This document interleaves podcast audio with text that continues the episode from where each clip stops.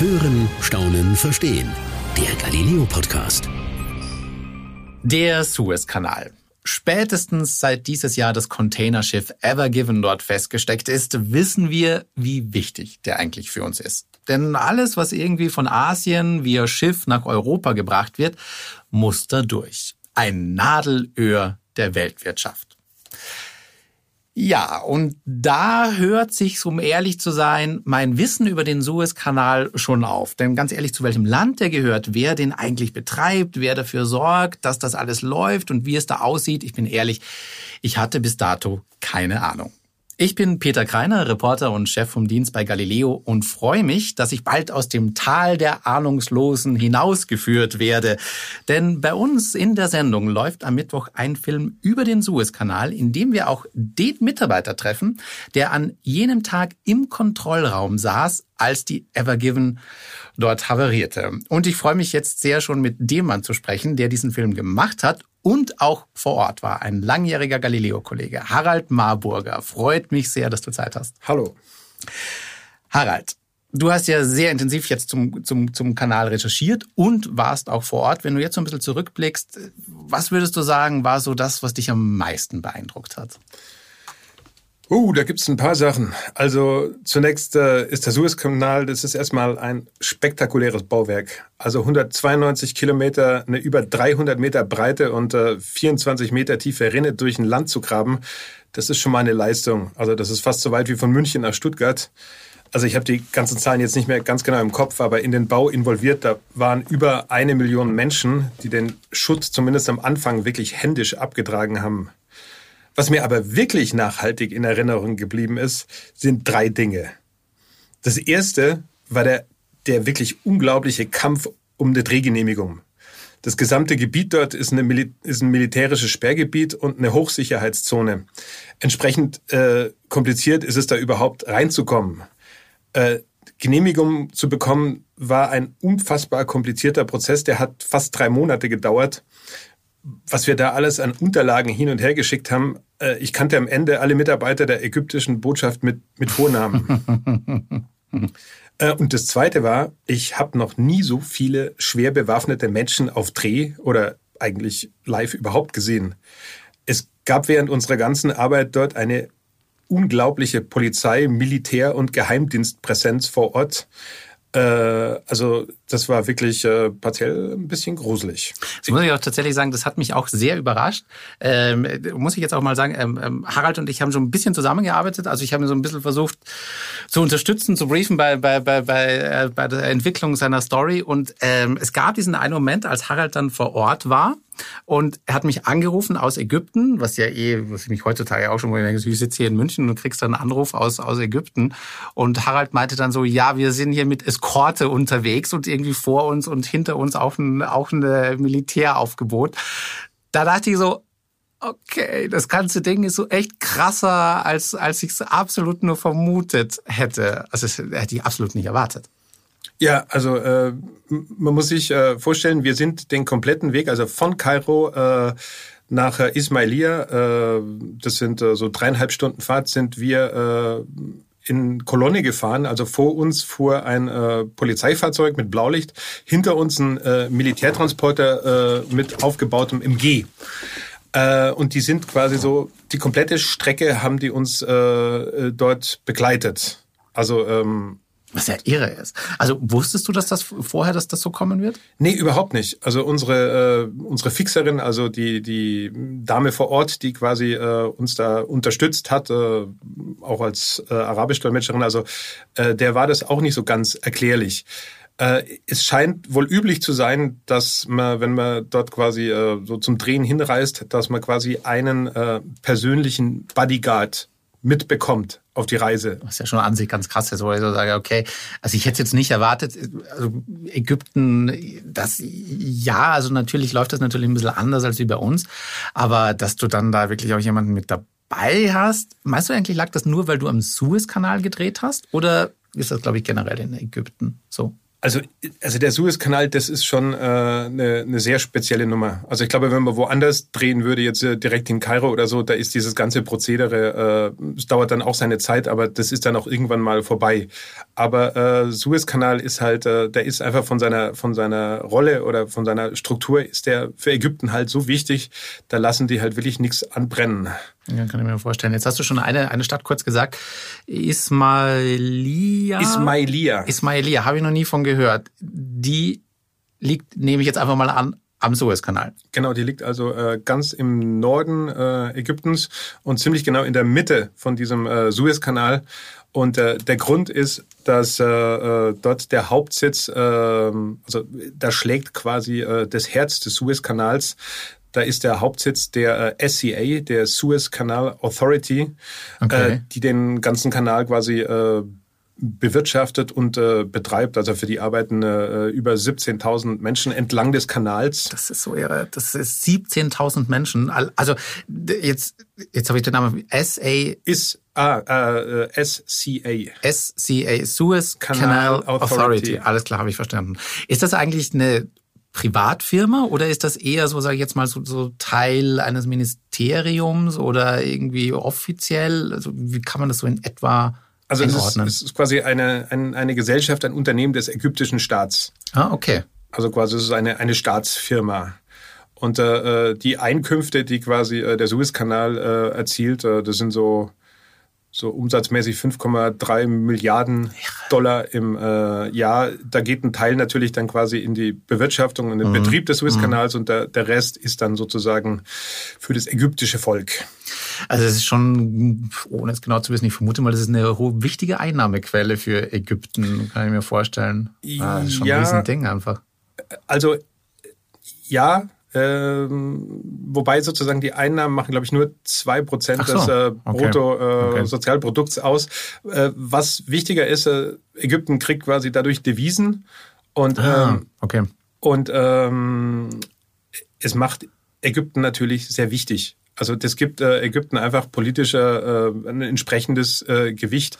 Klar. Weil, wie wir ja gesehen haben, äh, ist der Suezkanal zu, äh, dann kriegt es die ganze Welt. Äh, klar. Ich mal teilweise schmerzlich mit. Also um es für mich zu verstehen, also jedes Schiff, das da durchfährt, quasi gibt, sage ich mal, zahlt was, damit sie durch, durchfahren können. Genau, und zwar anständig. Also das geht, äh, das ist nach Schiffsgröße äh, Okay. gestaffelt. Äh, das geht von äh, einigen tausend äh, Dollar bis zu äh, einer Viertelmillion. Also über eine, Wow, über eine okay, Viertelmillion für die großen für die großen äh, äh, Kreuzer oder äh, die großen Das sind Containerfrachter. wirklich so diese Frachter, die man immer so ein bisschen kennt, mir so überladen mit, mit Containern mehr oder weniger. Genau, wir, wir, wir waren ja dort, ne? Wir Ja. haben äh, Drohnenaufnahmen äh, vom Boot aus gemacht. Äh, und dann hast du einfach das Gefühl, da fährt ein Hochhaus neben dir vorbei. Ach so, ja. Okay, Also das, krass. das dauert dann ewig. Krass. Ne, und dann irgendwie, irgendwie ist es weg, dann denkst du, ah, okay, die Sonne scheint wieder. krass, krass. Wie, wie kann man sich denn da vorstellen eigentlich vor Ort? Also wie, wie breit ist der eigentlich? Also sieht man da auf die andere Seite? Geht das tief runter?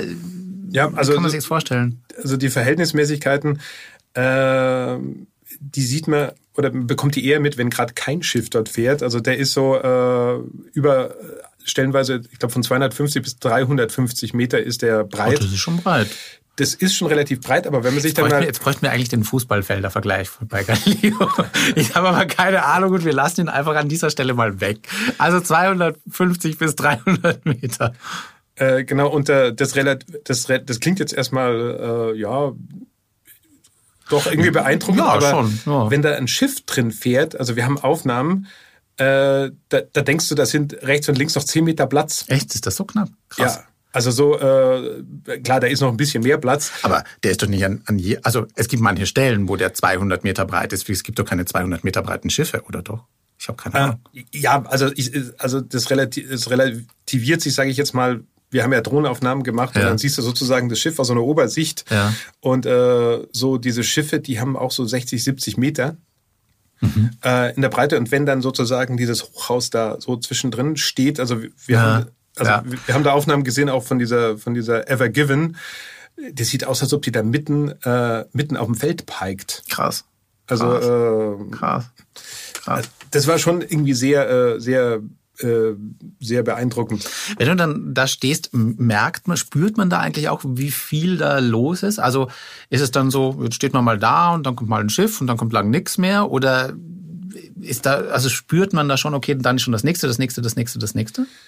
Ja, das ist so ein bisschen, äh, äh, also man spürt es eigentlich nicht, weil, äh, also zum einen äh, ist es so, dass die äh, Schiffe, die fahren extrem langsam. Okay. Also die fahren äh, zwischen 14 und 16 kmh pro Stunde. Ja, also die, ja. die kriechen eigentlich da entlang, was trügerisch ist, weil äh, wie uns einer der äh, einer der Kapitäne da äh, erzählt hat, äh, um so ein großes Schiff irgendwie zum zum Stehen zu bringen, das dauert 22 Minuten, wenn es schnell geht. Also das ist schlimmer wie ein Zug. Also den kriegt man ja auch schon relativ schwer gebremst, aber so ein Schiff, wie hat er gesagt, äh, im Wasser gibt's halt keine Bremsen. Ja, ja. Äh, und Ja. das ist dann quasi wenn, man, einfach wenn, wenn man schon einmal Tretboot gefahren ist, dann merkt man das auch so ein bisschen. Du hast halt keine Bremse. Das ist halt, wenn du mal in Bewegung bist. Genau, also wenn 224.000 Tonnen an Masse in Bewegung sind, Ein bisschen mehr als ein Tretboot, ja. äh, dann, dann ist es einfach so, äh, egal was da im Weg ist, du kannst diese, du kannst diese, diese, Ja, diese Viertelmillion Tonnen, die kannst du einfach nicht bremsen. Das ist schon irre. Und dann, wie gesagt, die 22 Minuten, das war schnell. Also normalerweise dauert's länger. 22 Minuten. Dauert's, bis das Schiff steht. Wie, wie lang ist denn der Kanal? Also wie, wie, wie lang fährt denn da ein Schiff durch, so in etwa? Also der Kanal ist äh, 192 Kilometer lang. Okay, schon lang. Also das heißt, also wenn, wenn ich jetzt einfach grob runterrechne, die sind mit, weiß ich nicht, was hast du Äh, die brauchen 10, 10 bis 12 Stunden. Dauert quasi Ah, okay. eine, eine, durch, eine Durchfahrt. Okay. Okay, wo ich so sagen würde, okay, ich hätte fast mit ein bisschen mehr gerechnet, aber ich bin auch irrsinnig schlecht in Mathe, um ehrlich zu sein. Ja, aber okay, geht. Aber da kann, jetzt muss ich mal ganz blöd fragen, kann da dann nur ein Schiff durch oder fahren die auch wie auf einer Straße, der eine in die Richtung und der andere in die Richtung? Äh, seit 2015 gibt's quasi einen Parallelkanal, weil vorher äh, hat's über 20 Stunden gedauert, bis äh, äh, ein Schiff durch war, weil ähm, die sind so organisiert, äh, die, also erstmal fahren die ja von beiden Seiten rein. Ja. Und äh, ähm, es gibt in der in der Mitte gibt's äh, da gibt's die großen Bitterseen und das ist quasi sozusagen die Garage. Ah, ist Äh, das da- wie so, okay, wie so eine Art Ausbuchtung oder quasi Das, da? ist, das sind Seen, also die sind das sind Ah, große, okay, das sind das okay. sind große Seen und äh, da werden sozusagen die Schiffe dann geparkt und dann kann erst die eine Seite durch, dann die andere. Äh, und äh, seit 2015 gibt's quasi einen Parallelkanal, ich glaube über eine Strecke, boah, weiß ich nicht, ich glaube so 70 Kilometer, Mhm. äh, wo der der Kanal sozusagen dann zweispurig befahrbar ist. Okay, okay. Ähm, das Prozedere ist äh, sehr interessant, wie, wie, wie das organisiert ist. Da gehen wir quasi in unserem Stück auch äh, so ein bisschen drauf ein und Ja. äh, erklären da auch ein bisschen auch so die Schwierigkeit, wie denn ein Schiff, äh, wie das quasi so für dieses ganze Chaos da sorgen konnte. Hört sich aber auch nach einer ziemlichen Logistik an. Also ich meine, das ist ja schon mal so, ich äh, nehme mal an, es sind dann immer mehrere Schiffe klar gleichzeitig im Kanal und Genau. äh, wahrscheinlich, Also es gibt zwei zeitversetzte Konvois, also äh, also die fahren, es gibt also erstmal gibt es einen Frühkonvoi. Also die pro Tag schleusen die drei Konvois durch. Äh, insgesamt so äh, und sie können auf einmal immer so 21 bis 22 Schiffe kriegen sie quasi in einen Konvoi. Und den Konvoi muss man sich so vorstellen, da haben die so einen äh, Abstand, ich glaube äh, so zwischen ein, ein und zwei Kilometern sind die auseinander Ja. wegen dieser äh, wegen dieser Bremsgeschichte. ja, stimmt ja. ja. Äh, und das erklärt auch so ein bisschen, wenn du jetzt da stehst und guckst, dann denkst du so, oh mein Gott, dauert das lang. Besonders als, als Kameramann, oder? Also wenn man dann als Team da steht, denkt, hier passiert ja gar nichts, da geht ja gar nichts weiter. komm, Okay, komm, wir nochmal ja, Mittagessen. Alles klar. ähm, Aber okay, das, also da ist dann wirklich Genau, so ein Kon Kon Konvoi und, und das wird dann quasi so gesteuert, okay, der erste kann jetzt irgendwie weiterfahren oder also wird da jedes Schiff dann einzeln angesprochen, mehr oder weniger, oder fährt er einfach dem anderen hinterher? Oder also du, merkst schon, ich habe viele Fragen. Nächste Frage, also ja, ich lasse dich jetzt einfach mal reden. also es ist so. Äh, erstmal zu der Sache mit den Konvois. Also äh, es gibt einen Nord- und einen Südkonvoi. Die Ja. also beziehungsweise und dann gibt's noch einen Frühkonvoi. Und dieser Frühkonvoi, äh, der fährt, äh, der fährt von beiden Seiten in den Kanal ein und parkt dann bei den Bitterseen. Und ein paar Stunden später kommen die beiden äh, Hauptkonvois. Äh, Jetzt muss ich mal ganz kurz fragen, Konvoi ist also das ein Konvoi heißt einfach, das sind mehrere Schiffe, die quasi hinter, hintereinander fahren. Okay, okay. Ah, okay, okay, alles klar. Okay, verstehe. Also in diesem Fall äh, 22 oder so kriegen die in, mhm, einen, mhm. in einen Konvoi. Mhm. Äh, genau. Die äh, werden so getaktet, dass sie sich nicht auf den einspurigen Strecken begegnet. Also das heißt, der eine ja, startet, startet ein bisschen früher, der andere ein bisschen später. Und das haben wir halt so clever gelöst, dass die aneinander vorbeikommen. Wenn die jetzt quasi durch die Bitterseen fahren, ja. dann hängt sich dann hängen sich die Schiffe vom Frühkonvoi, die hängen sich dann quasi an den Konvoi an, der in ihre Richtung fährt. Und äh, so kommen dann quasi alle innerhalb von äh, 10, 12 Stunden wieder durch den Kanal. Fahren die da eigentlich selber durch? Also ich, ich denke jetzt gerade so ein bisschen an Schlepper, weil man kennt man ja so ein bisschen aus, aus, aus Hafen wie Hamburger Hafen und so weiter, wo ja oftmals die großen Containerschiffe auch also eigentlich gar nicht selber steuern, sondern, sondern wo wirklich Schlepper dran sind und, und die ziehen.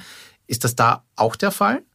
Äh, ja, also das liegt so ein bisschen, zum einen liegt es ein bisschen im Ermessen äh, des Kapitäns. Also jeder Kapitän, der durchfährt, kann sagen, äh, gebt mir hier zwei, äh, zwei Tugboats oder zwei Schleppboote mhm. mit. Mhm. Äh, die sind dann quasi einfach auch äh, zur Sicherheit, weil äh, diese großen Schiffe, die sind äh, sehr, die sind sehr schwer manövrierbar. Das hängt auch mit so äh, äh, mit so Effekten, mit so physikalischen Effekten mhm. zusammen. Also mhm. wenn quasi äh, der Kanal sehr eng und das Schiff sehr groß ist, dann äh, verursacht die, äh, die unter dem Schiff durchfließende Strömung, die verursacht einen Unterdruck. Das heißt quasi, jetzt zieht das Heck nach unten und das macht quasi ähm, das macht einfach diese Schiffe okay. schwer, schwerer zu manövrieren und kann auch äh, zu Fahrfehlern führen. Das klingt jetzt so, als ob das bei der Ever Given passiert ist. Kann das sein? Ich weiß es ehrlich gesagt nicht. Äh, ja, wie gesagt, also bis zum Ende äh, wissen wir das auch nicht, weil ah, okay. äh, da, da gibt es noch mehrere ähm, Verfahren, die aktuell gerade laufen. Das heißt, äh, so konkreter, äh, so ganz konkreter wollte das äh, äh, auch keiner machen. Fakt ist, es gab an diesem Tag, wo die Ever Given gerade gestrandet ist, da, da war ein, ein, äh, ein starker Sandsturm mit äh, Windböen äh, bis zu 13, 13 kmh. Also es muss ziemlich heftig gewindet haben. Ja. Und ähm, das hat ja, der Rest, der Rest ist sozusagen einfach, äh, das wird jetzt quasi von Gerichten, ah, von ich, Gerichten geklärt. Ich, ich, erinnere mich, stimmt, da war doch dann irgendwas mit Winden und Seitenwinden, dann hat das Schiff irgendwie so ein bisschen rüber. Aber das ist ja eigentlich jetzt, wo du sagst, das ist natürlich dann auch ein Punkt, woran die wahrscheinlich auch denken müssen, wenn die da die Konvois irgendwie durchlassen durch den Kanal. Wie ist denn das Wetter? Aber in den meisten Fällen wird wahrscheinlich das Wetter gleich sein in Ägypten, nehme ich jetzt einfach mal an. Also als wir dort waren, äh schien die Sonne. auch ein bisschen das, was das, das, das, das, was man ja auch, ja auch erwartet.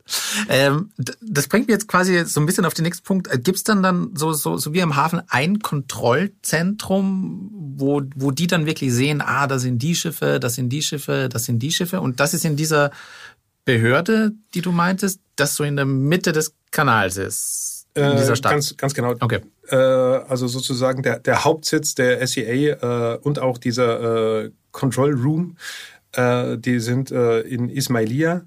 Und man muss sich diesen Control Room vorstellen wie ein Tower für Flugzeuge, nur mhm. eben für Schiffe. Okay. Also und über diesen Control Room läuft alles.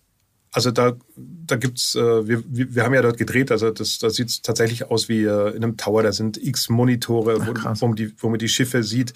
Die bekommen quasi, ähm, die haben verschiedene äh, Radarbasierte Verfahren und äh, ein AIS, ein AIS, okay. äh, Automatic Identification, Identification System, ja. was quasi über GPS geht. Äh, die wissen immer ganz genau, mit welcher Geschwindigkeit und wo welche Schiffe sind. Und okay. das, das ist der eine Punkt. Und der andere ist, äh, an Bord jedes Schiffs, was durch den Suezkanal äh, fährt, ist ein Mitarbeiter, ein sogenannter Lotse der Hafenbehörde. Also ohne den Ach, okay. darf kein Schiff durchfahren. Ach, die dürfen, also da muss einer da drauf muss sein. Einer, Da muss einer drauf sein. Also die äh, SCA, die hat äh, um die 300 äh, solcher Lotsen. Mhm. Die werden speziell ausgebildet. Die mhm. kennen den Kanal wie ihre Westentasche. Und äh, die äh, sind sozusagen mit dem Kapitän des Schiffs auf der Brücke ja. und ähm, haben quasi eine, eine, sage ich jetzt mal, eine beratende Funktion. Verstehe. Und, und sagt der dann so ein bisschen mehr oder weniger, da, du da an der Stelle musst du aufpassen, da ist es ein bisschen flacher, da wird es ein bisschen enger und, und da ist das und das und da, keine Ahnung, geben ein bisschen mit der Geschwindigkeit runter oder äh, sowas in der Richtung? Äh, ganz genau. Das habe ich nämlich auch, ich bin auch auf einer Fähre mal gedreht, wo mir das auch erst da zum ersten Mal so ein bisschen bewusst geworden ist, dass ja Wasser nicht an der Wasseroberfläche einfach Wasser bis nach unten geht, sondern dass es ja auch durchaus mal irgendwo Unebenheiten geben kann, Steine und so weiter.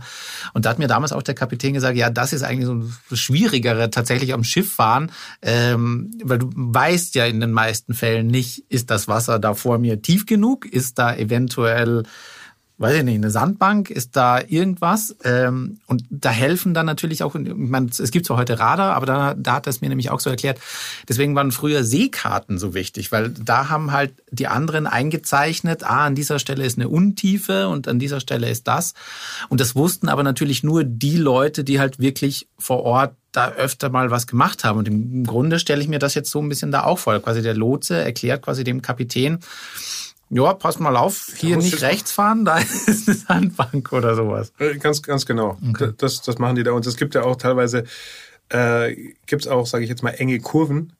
Es gibt Kurven? Ja, nicht Kurven. Also, äh, wie sagt man, ähm, so Biegungen oder also so. Ab, äh, ja, genau. Also okay. so, wie sagt man denn da? Abbiegungen, äh, Schrägen. Also oh, so, also der, also der kein, Kanal, kein, der kein ist der, der, Kanal ist quasi nicht, äh, der ist ja nicht bolzengerade. Also okay, der okay. Äh, äh, hat Kurven. Ich weiß nicht, ich glaube, ja, ja, wir sind beide keine Schiffsmenschen. Also für alle, für alle, die da draußen jetzt wahrscheinlich die Hände über den Kopf zusammenschlagen und sagen so, oh Gott, wie kann man das nur Kurven nennen? Wir wissen es nicht besser. Aber es hilft wahrscheinlich allen Leuten da draußen zu verstehen, wovon wir reden. Okay. Äh, genau. Und ähm, das sind alles so Dinge, die man als Kapitän oder auch als Lotse dann da irgendwie im Blick ja. haben muss. Ähm, im, also im Endeffekt vermute ich mal, es wird so auf ein Zusammenwirken von mehreren äh, unglücklichen Faktoren äh, hinauslaufen. Was man in dem Zusammenhang vielleicht äh, noch wissen äh, muss, also ein Lotse hat eine beratende Funktion. Also der darf nicht also das Steuer in der Hand hat immer der Captain. Also der Captain Alles behält klar. immer seine Befehlsgewalt. Also mhm. wenn du mir jetzt sagst, äh, da vorne ist irgendwie eine Kurve, du solltest jetzt langsam fahren. Und ich sag so, naja, ich kenne mein Schiff, äh, ich, ich, ich, ich schaffe das schon. Und ich sage, oh, nee, es ist nicht in der Geschwindigkeit, kriegst du die Kurve nicht. Und du sagst, doch, die schaffe ich in der... Okay, genau, dann äh, wird das gemacht, was der, was der Captain sagt. Ja, verstehe schon. Okay. Klar, Captain hat Kommando am Schiff. Ist ja dieses alte Sprichwort, wo du irgendwie sagst, als, weiß ich nicht, oder der Captain verlässt als letzter das Schiff, weiß ich nicht. Aber klar, der, der, der hat das, der hat das Kommando. Bringt mich äh, auch noch auf eine andere Frage. Das hört sich eigentlich auch tatsächlich so ein bisschen an, als ob da ständig dran gearbeitet werden muss an diesem Kanal, oder? Also ich weiß es nicht, aber das ist ja kein natürlicher Fluss. Das heißt, kann der versanden? Ich weiß nicht, aber das. Ja, klar. Ah, also okay. Und genau zu diesem Zweck unterhält die äh, SCA, die hat so, äh, also so riesige Dredger heißen die so. Das, sind, das sind so mhm. gigantische Saugbaggerschiffe.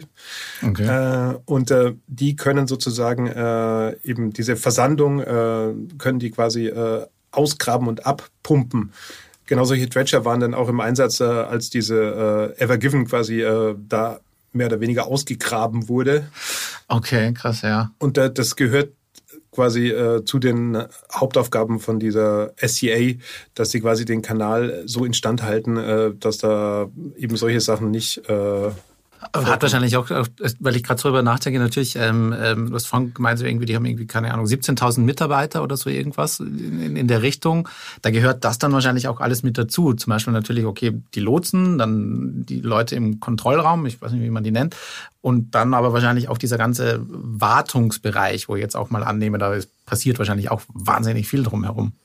Äh, ja, also äh, die, also die haben auch, äh, ich glaube, die, also die haben, äh, glaube ich, zwei Schiffswerften, wo Ach, sie quasi krass. eigene, wo sie eigene quasi Schiffe bauen oder ihre ihre Schleppkähne äh, quasi äh, reparieren oder quasi stimmt, auch selber das, bauen. Stimmt, das ist eine Auto, diese Schleppkähne brauchen ja auch Personal. Stimmt, die fahren ja auch nicht von alleine. Stimmt, denkt man gar nicht dran. Ja klar. Genau, und äh, dann haben die noch, äh, also die sind zuständig quasi für die ganzen, für, für die Brücken, die mhm. quasi, äh, es gibt ja einige Brücken, die über den Suezkanal äh, führen. Ah, okay. Auch die Bewirtschaftung und Instandhaltung von denen äh, obliegt der SEA und äh, dann haben die auch noch, ähm, äh, ich glaube, ein Krankenhaus und Schulen haben, Ach, die, haben die auch noch.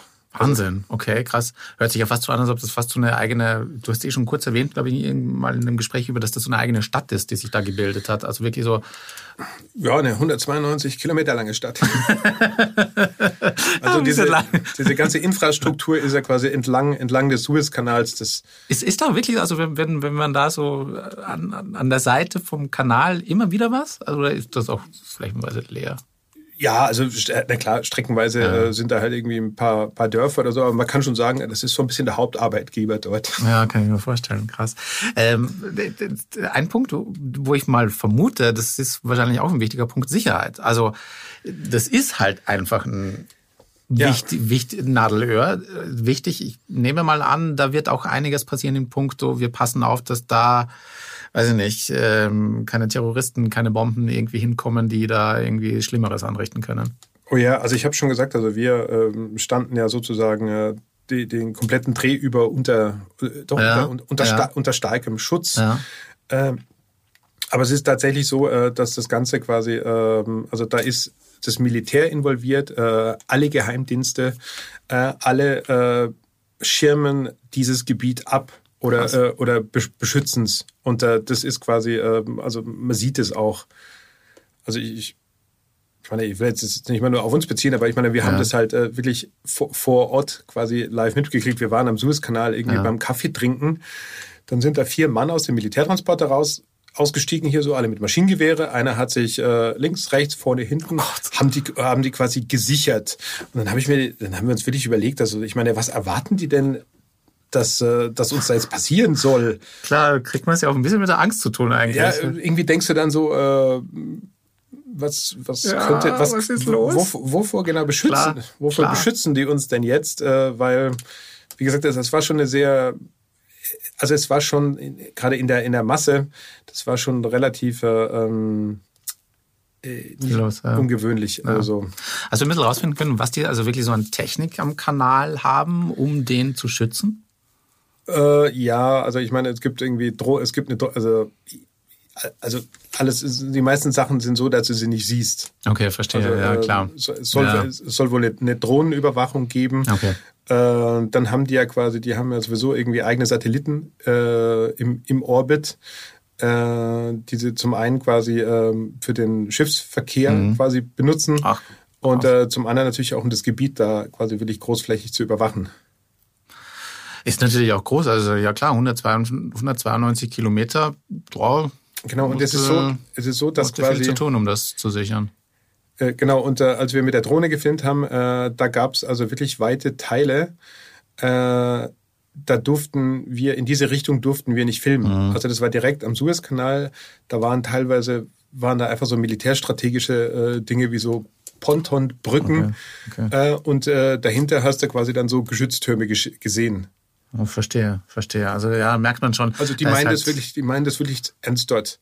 Ja, aber auf der anderen Seite, ich meine auch gut und wichtig, den, den, den zu schützen und also wie, wie schnell oder wie wichtig der halt einfach wirklich nicht nur für Ägypten ist, sondern auch für uns hat man ja hm, diesen Sommer, ich weiß gar nicht mal, oder was im Frühjahr mit der Evergiven, hat man ja ziemlich schnell gemerkt. Also auf der einen Seite ganz gut, dass sie den auch auch, auch, auch so schützen. So, und jetzt, äh, ich versuche gerade die Hinleitung, Überleitung zu kriegen zur, zur Evergiven, weil ich ja, wie ich schon eingangs erwähnt habe, du hast einen getroffen, der an dem Tag im Kontrollraum saß. Äh, ganz genau. Ähm, sehr netter muss mal, mal schauen. Ich Harald, Harald hat Unterlagen mit dabei. Also, äh, aber was ich ja sehr, sehr, was, was ich sehr schön finde. Genau, das äh, sind die, die jetzt hier so rascheln. Nein, ich, ich wollte nur ich wollte den Namen. Eigentlich, wollte, willst, du doch nur, Namen. eigentlich willst du doch gerade nur die Spannung in die Höhe treiben. Oder genau. noch so ein bisschen, so ein bisschen so. Dam, dadam, dadam. Ich muss noch ein bisschen in meinen Unterlagen grübeln, ein kleiner Nein, eigentlich, ich wollte nur den Namen. Ich wollte nur den Namen. Also Yusuf Wahab. Okay. Heißt der Mann und äh, der war der, der als erster von dem Unglück erfahren hat und äh, der dann sechs Tage lang versucht hat, also zusammen mit anderen natürlich, äh, diese, diese schreckliche Lage in den Griff zu kriegen. Also der ist der Leiter des äh, Control Rooms und äh, der war vom Beginn bis zum Ende äh, dieser ganzen Evergiven-Aktion äh, äh, dabei und äh, und du, hast, du durftest ihn quasi interviewen oder du hast ihn getroffen? Genau. Und äh, der hat mir gesagt, das war die schlimmste Situation seiner Karriere und der arbeitet da seit 30 Jahren. Und er meinte, so sechs Tage und Nächte ist keiner aus diesem Kontrollroom raus und keiner hat geschlafen. Und äh, der erzählt uns sozusagen, wie das, wie, wie das da so war. Was war das für ein Typ? Wie hast du ihn erlebt? Äh, also sehr, sehr nett und als ich ihn drauf angesprochen habe, äh, da ist er richtig emotional geworden. Also, also man hat schon gesehen, dass ihm das so wirklich Monate später, äh, dass ihm das wirklich noch nachgegangen ist. Und also auch wie er geschildert hat, wie glücklich sie alle waren, als dieses verdammte Schiff da endlich wieder raus war. Das, das hast du ihm wirklich und dann so, thanks God, that will never happen again. Okay, also, okay. Das war, ja, also da habe ich mir wirklich, äh, da aber, aber hat der das eher, also hat er eher so das Gefühl so, das jetzt, also was, so, so, so dein Gefühl, du im Gespräch hast du dann eher so das Gefühl, dass die gesagt haben, okay, das ist jetzt einfach nur scheiße gelaufen, weil total vieles zusammengespielt hat? Oder haben die eher gesagt, ja, es ist ein bisschen unsere Schuld? Oder so, so, so dein Gefühl, wie ist das passiert? Äh, also, also ich glaube, dass es einfach, äh, dass es äh, eine Reihe von unglücklichen Umständen war, weil ich habe mir ja dieses Prozedere am Suezkanal irgendwie angeschaut und das ist eigentlich so von von seiner Struktur her, wie das organisiert ist, von dieser SCA. ich kann mir nicht vorstellen, dass dass das so quasi so ein Versagen von so einem SCA-Mitarbeiter war. Also es ist so, ich habe ja quasi ein bisschen recherchiert und ähm, dieser Captain, der äh, diesen Crash gebaut hat, mhm. das kommt jetzt nicht in der Reportage, aber der hat äh, vor ein paar Jahren hat er genauso einen Crash in einem anderen Kanal gebaut. Nee, Doch. nicht dein Ernst, echt? Ja. Ach du Scheiße. Okay. Äh, also man weiß nicht, kann natürlich jetzt auch eine Verkettung von unglücklichseligen äh, Umständen äh, sein. Aber äh, was ich da so gelesen habe, äh, ist sowas Ähnliches dem genau dem schon mal passiert. Ich hoffe einfach mal, dass dieser Mann heute nicht mehr auf den Weltmeeren unterwegs ist und der vielleicht inzwischen, weiß ich nicht, Tretboote vermietet, irgendwo am, in, äh, weiß ich nicht, an irgendeinem See oder sonst irgendwas. Aber sorry, Entschuldigung, wenn das schon zweimal in deiner Karriere passiert als Kapitän, dann vielleicht falscher Job. Äh, ja, also ich meine, das sind alles so Sachen, die werden dann so in diesen, in diesen anhängigen Verfahren, äh, die ja, werden da sicherlich ähm, ausgiebig beleuchtet, weil da geht's ja. ja. dann doch um ein paar Millionen. Ja. Äh, also ich glaube, äh, Gesamtschaden für die Weltwirtschaft äh, 12, 12 Milliarden Dollar. Irre, irre Sache. Und ich stelle mir auch gerade so ein bisschen vor, wie, wie das denen da im Kontrollraum ging. So wie du gerade beschrieben hast, der Typ, die haben da sechs Tage und Nächte einfach nur durchgeackert, damit das quasi irgendwie vonstatten geht. Und wahrscheinlich spürst du da so richtig als Mitarbeiter so, ja, so die ganze Welt schaut gerade auf uns und unsere Arbeit, bis wir das endlich hier hinkriegen. Und du stehst da und sagst dir so, ja, hm, so ist es. Äh, genau. Äh, wobei ich sagen muss, also diese SCA, äh, die waren am Anfang äh, uns gegenüber, die, es gab so ein gewisses, äh, sag ich mal, Grundmisstrauen. Ach so, okay. Ja, also weil die wussten nicht so recht, was sind das für welche und Galileo ist jetzt in Ägypten auch Kein nicht, Begriff auch nicht so ja. bekannt. Ne? aber so nach ein, zwei Tagen, da hätten die also die waren super nett, die haben wirklich alles für uns organisiert und gemacht und ähm, äh, wir waren super happy, dass wir mit denen irgendwie arbeiten konnten. Ähm, Toll. Hört sich schön an. Genau, also das war, also, also wie gesagt, die SEA, die finde ich, also ich persönlich finde die super. Hört sich auch nach einem schönen Erlebnis an. Allerdings, äh, die sollten mal ihre sanitären Anlagen überprüfen lassen. Ich, ich habe nämlich noch nicht, ich habe ich hab da nämlich noch ein drittes, äh, ein drittes, ähm, eine dritte Begebenheit, äh, die ich so schnell nicht vergessen äh, werde. Und Aber das war jetzt, jetzt sanitäre Anlagen, dritte Begebenheit. Eistee, das war Eistee mit dem Admiral. Also wir haben ja quasi mit dem Oberchef, ähm, oh Gott, Admiral Osama, mir fällt jetzt gerade. Dem Admiral. Äh, genau. Äh, ich habe ja mit dem Admiral, äh, den haben wir auch interviewt. Der ist quasi mhm. der Oberboss von dem ähm, von dem ganzen Laden. Und ähm, anlässlich dieses Interviews wurde ein Eistee gereicht, der mir wirklich nachhaltig in, in Erinnerung ähm, geblieben ist. Äh, weil da war, keine Ahnung, Nilwasser drin. Ich weiß, ich weiß oh, es nicht.